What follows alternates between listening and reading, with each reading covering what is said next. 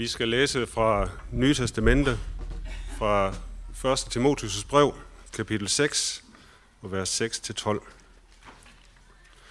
Og vist er det, at Guds frygt sammen med nøjsomhed bærer lønnen i sig selv. For tomhændet kom vi til verden, og tomhændet skal vi gå ud af den.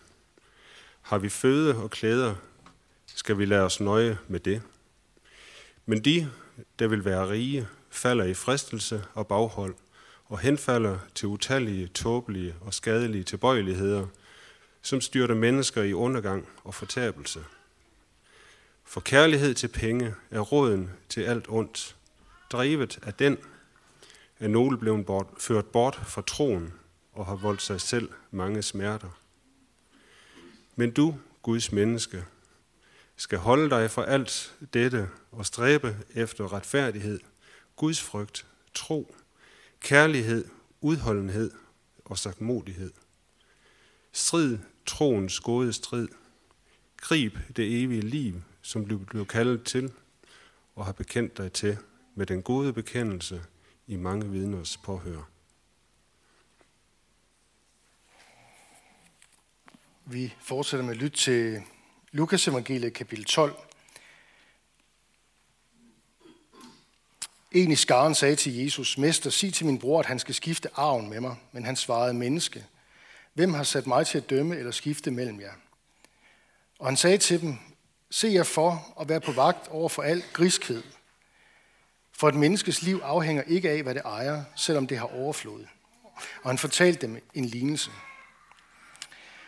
Der var en rig mand, hvis mark havde givet godt. Han tænkte ved sig selv, hvad skal jeg gøre? For jeg har ikke plads til min høst. Så sagde han, sådan vil jeg gøre. Jeg river mine lader ned og bygger nogen, der er større. Og der vil jeg samle alt mit korn og alt mit gods. Og jeg vil sige til mig selv, så min ven, du har meget gods liggende, nok til mange år. Slå dig til ro, spis, drik og vær glad. Men Gud sagde til ham, din tåbe, i nat kræves dit liv af dig. Hvem skal så have alt det, du har samlet? Sådan går det hos den, sådan går det den, der samler sig skatte, men ikke er rig hos Gud. Lad os bede. Gud, vi beder om, at du vil lade dit ord gøre sin levende gerning i os, sådan at vi tager det til os, og lad det være en øh, rettesnor, lad det være et lys for vores øh, vej og vores liv. Amen. Jeg, jeg har læst et sted, at der findes cirka 500 steder i Bibelen, der handler om bøn, og 2.350 steder, der handler om penge og ansvar. Bare for lige sådan at få det sat i perspektiv. Jeg har ikke dobbelttjekket det, men, øh, men øh, der tales meget om det. Og øh, det er både det gamle testamente og det nye testamente. Både profeterne og apostlene, og i særdeleshed Jesus selv, der taler om forskellige etiske emner. Og blandt dem, der er det oftest det med penge, ansvar og økonomi, for at understrege det ansvar, der følger med det, at Gud giver os det, vi har brug for her i livet. Og øh, der var flere tekster, jeg blev mindet om, da, da, jeg, læste, da jeg læste lignelsen her og skulle forberede mig. Øh, blandt andet om i øh, åbenbaringsbogen, hvor Jesus jo taler til syv forskellige menigheder i kapitel 2 og 3. Der er sådan syv breve til menigheder. Øhm, helt i den første tid. Og den sidste menighed, menigheden i Laodikea, de får at vide af, af Jesus sådan her.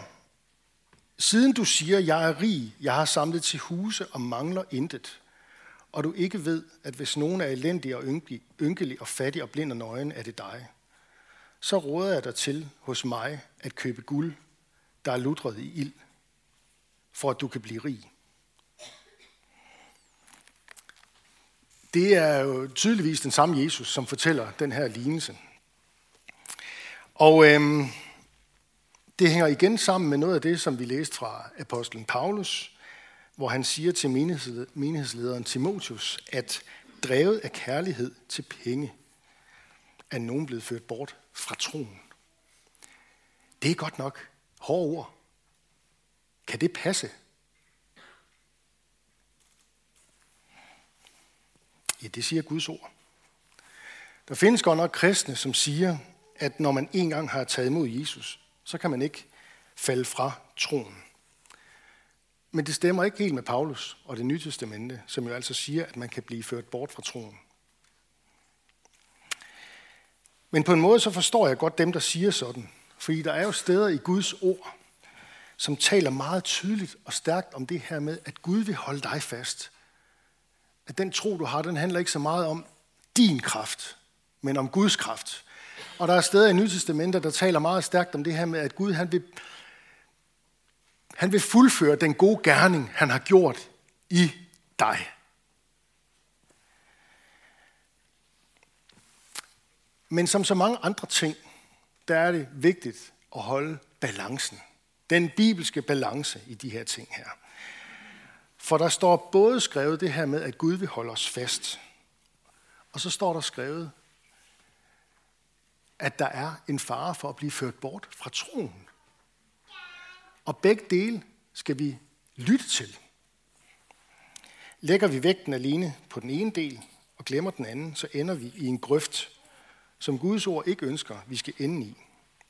I stedet så skal vi fastholde begge budskaber, og så lade Guds levende ord virke det, som du lige præcis har brug for at høre i dag. Og det kan jo være det ene eller det andet. Hvis du kun hører den ene ting, men i virkeligheden har brug for at høre den anden ting, så slipper du jo ikke Guds ord løs i dit liv. På den ene side, så taler Paulus i Romerbrevet kapitel 8 om, hvem kan skille os fra Kristi kærlighed? Nød eller angst, forfølgelse, sult, nøgenhed, fare eller svær? Nej, svarer han selvfølgelig. Det er jo retoriske spørgsmål. Jeg er overbevist om, at hverken liv eller død eller engle eller magter eller noget andet kan skille os fra Guds kærlighed i Kristus.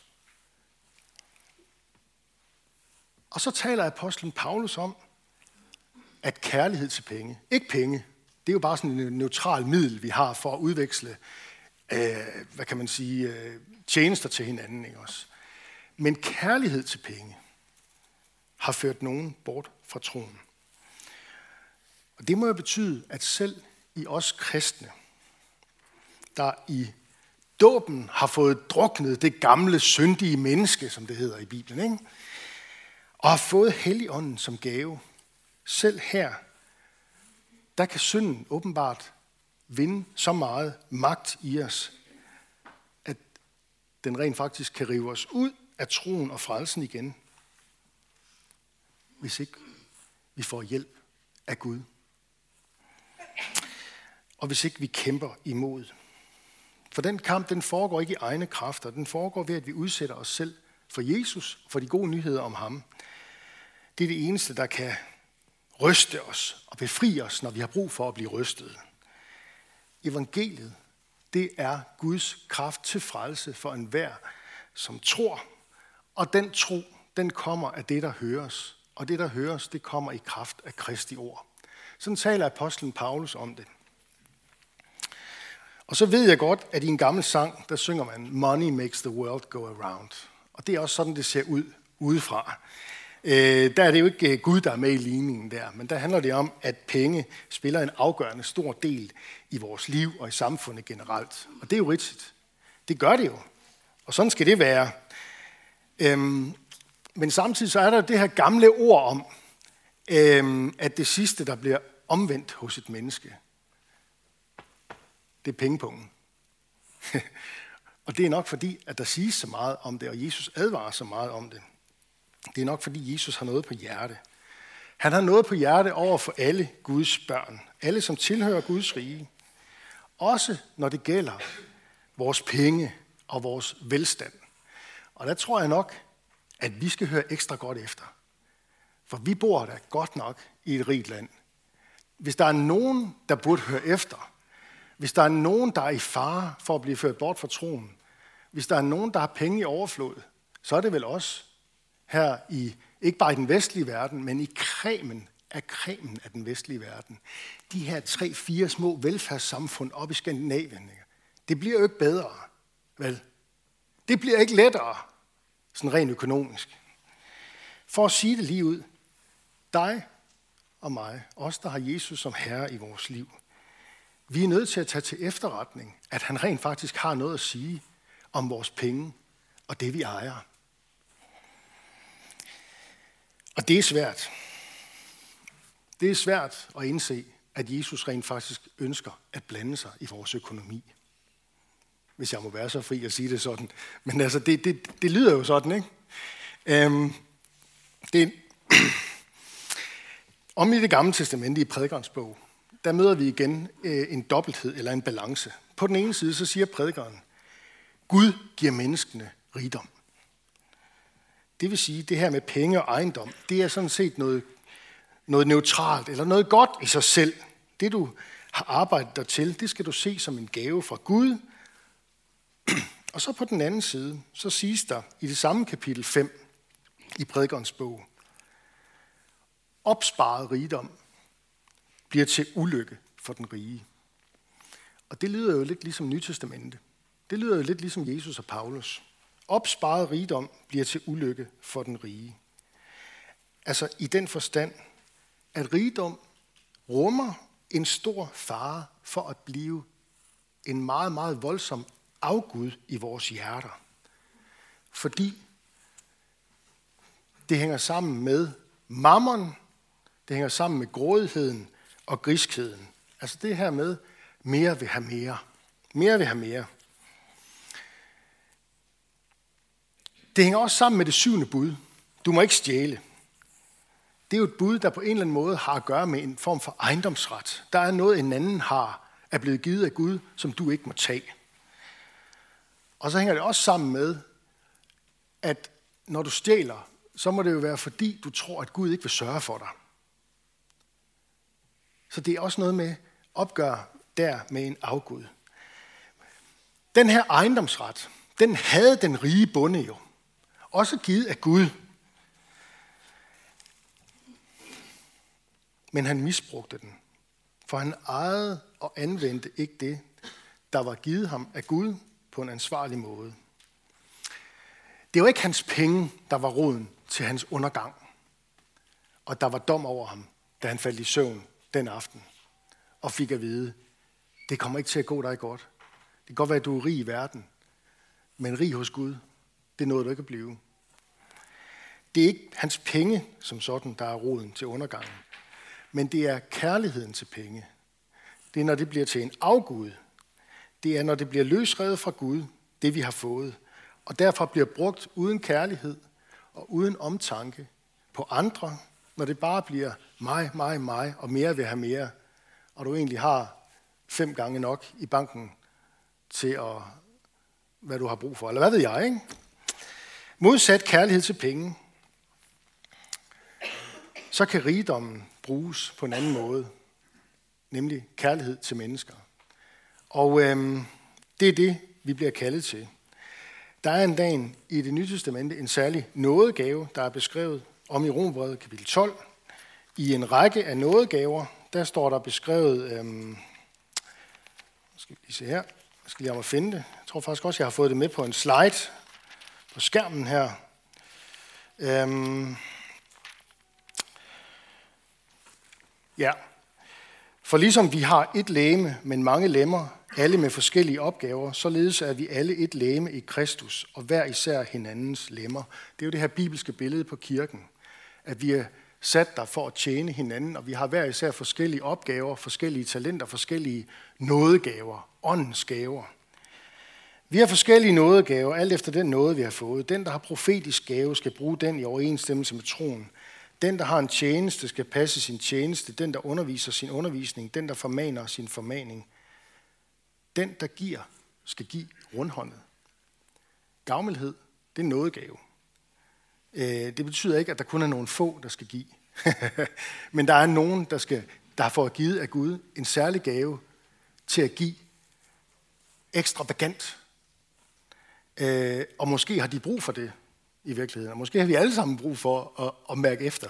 Fordi sagen er jo, at øh, hånden på hjertet, hvis du har bedt om Guds nådegaver i dit liv, så tænker jeg ikke, det er den her, der har ligget først ja. ja. Det var lige før, det blev stand-up, det her, ikke også? Men altså, øh, der er en pointe i det, ikke også? Mærkeligt nok, så er det ikke den nådegave, der bliver mest, bedt mest intensivt om, øh, når vi søger Helligåndens gaver. Kan jeg vide, hvorfor?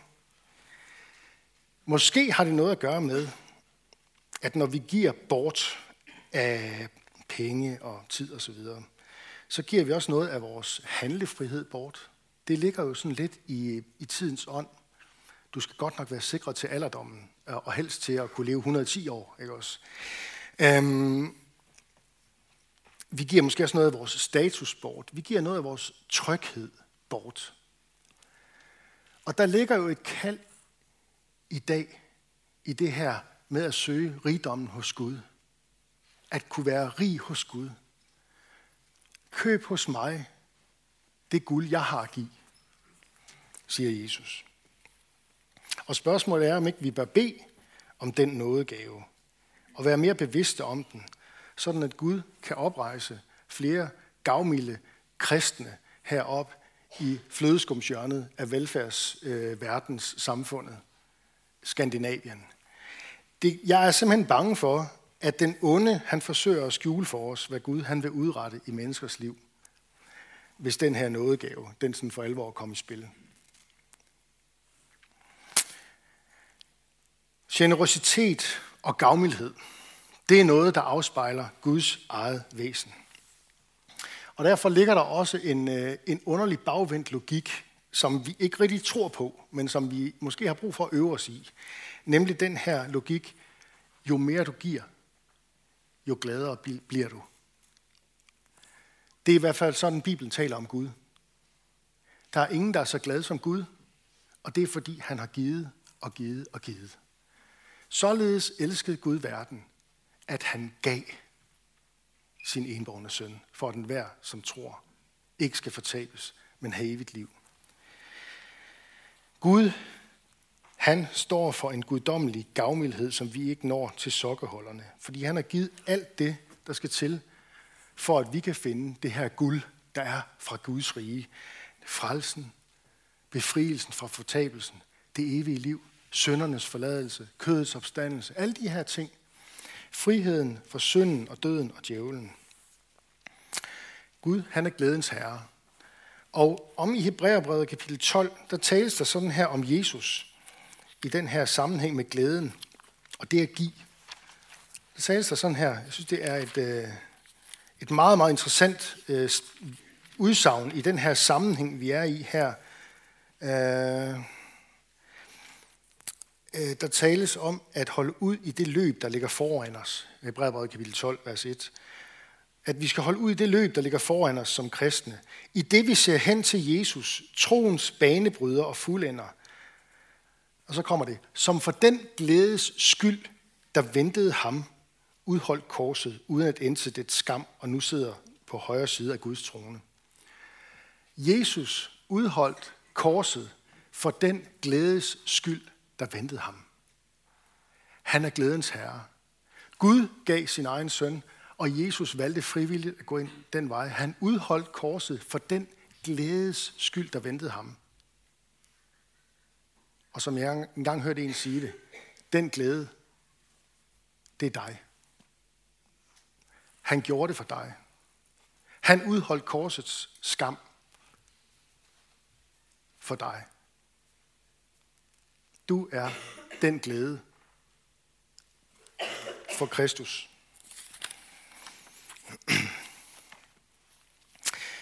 For lige at summere op, i dagens budskab, der er der altså et kald til gavmildhed. For der bliver glæde hos Guds engle, hver gang et menneske omvender sig.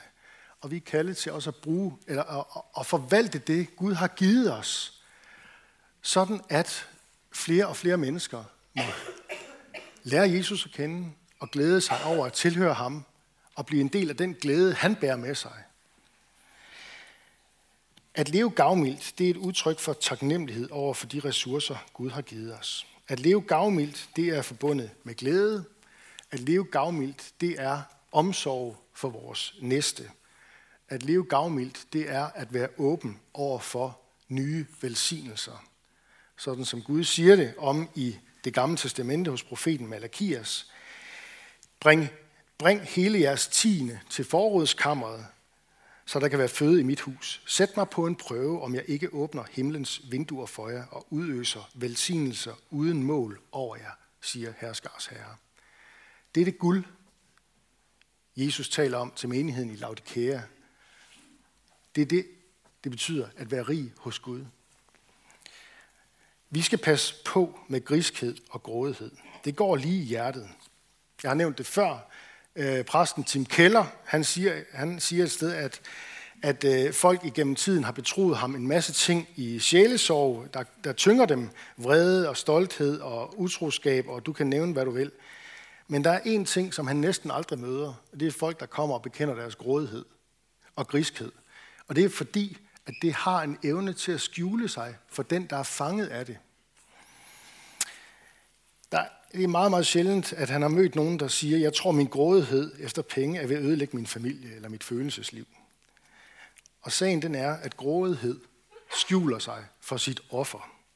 Griskhed gør os blinde. Vi ser ikke vores egen havesyge. Og her er det så, at gavmildhed kan være en vigtig modgift imod griskheden. Altså sådan helt jordnært og praktisk. Gavmildhed har en dobbelt effekt. Den hjælper den, der modtager, men den hjælper faktisk også den, der giver. Gavmildheden er til gavn for den, der modtager, men den er også til gavn for den, der giver fra sig. I kan ikke tjene både Gud og mammon. Når du giver, i tillid til, at Gud nok skal sørge for dig, så bliver du hjulpet til at blive et endnu friere menneske. At være gavmild, det værner os mod det, Jesus kalder for rigdommens blindværk, og hjælper os til at leve som frie mennesker. Frie fra mammons farlige greb om vores hjerte. I stedet for får vi lov til at købe øh, eller modtage fra Gud guld fra ham, rigdommen. Og det handler om, at vi er grebet af Gud. Det handler om, at vi får lov at se Guds gavmildhed, hans ufattelige rigdom, som han skænker os i Jesu død og opstandelse, og som sætter os i stand til at leve i tillid til, at Gud nok skal sørge for os. Lad os bede sammen.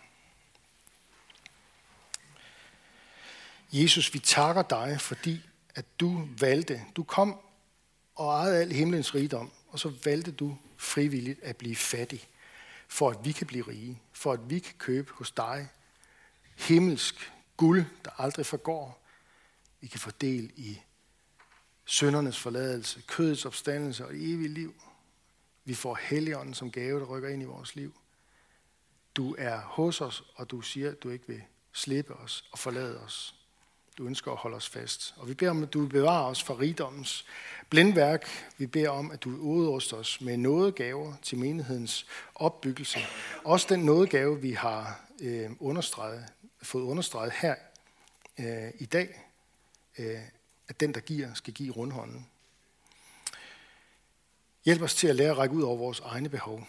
Vi beder for menigheden, menighedens børn, både de fødte og de ufødte. Beskær du dem og lad dem få lov at vokse op i tro på dig. Vi beder for menighedens øh, konfirmander og unge, lad dem vokse i tillid til dig. Vi beder for ægteskaberne og for de, som lever alene. Giv os din kraft over vores liv og samliv. Vi beder for Skærn by og omegn. Jesus, at du må blive kendt, troet, elsket og efterfuldt. Vi beder for Nils Jørgen Fogh, menighedens vejleder, og velsign ham i hans tjeneste. Og så beder vi om, at du vil være nær hos alle, der er ramt af sorg, sygdom og lidelse. Også i skikkelse af os, der er din menighed her. Giv os mod til at være til stede og visdom til at lindre smerten hos hinanden. Lad os være stille et øjeblik og bede en bøn for et menneske eller en situation, der har brug for, for Guds hjælp.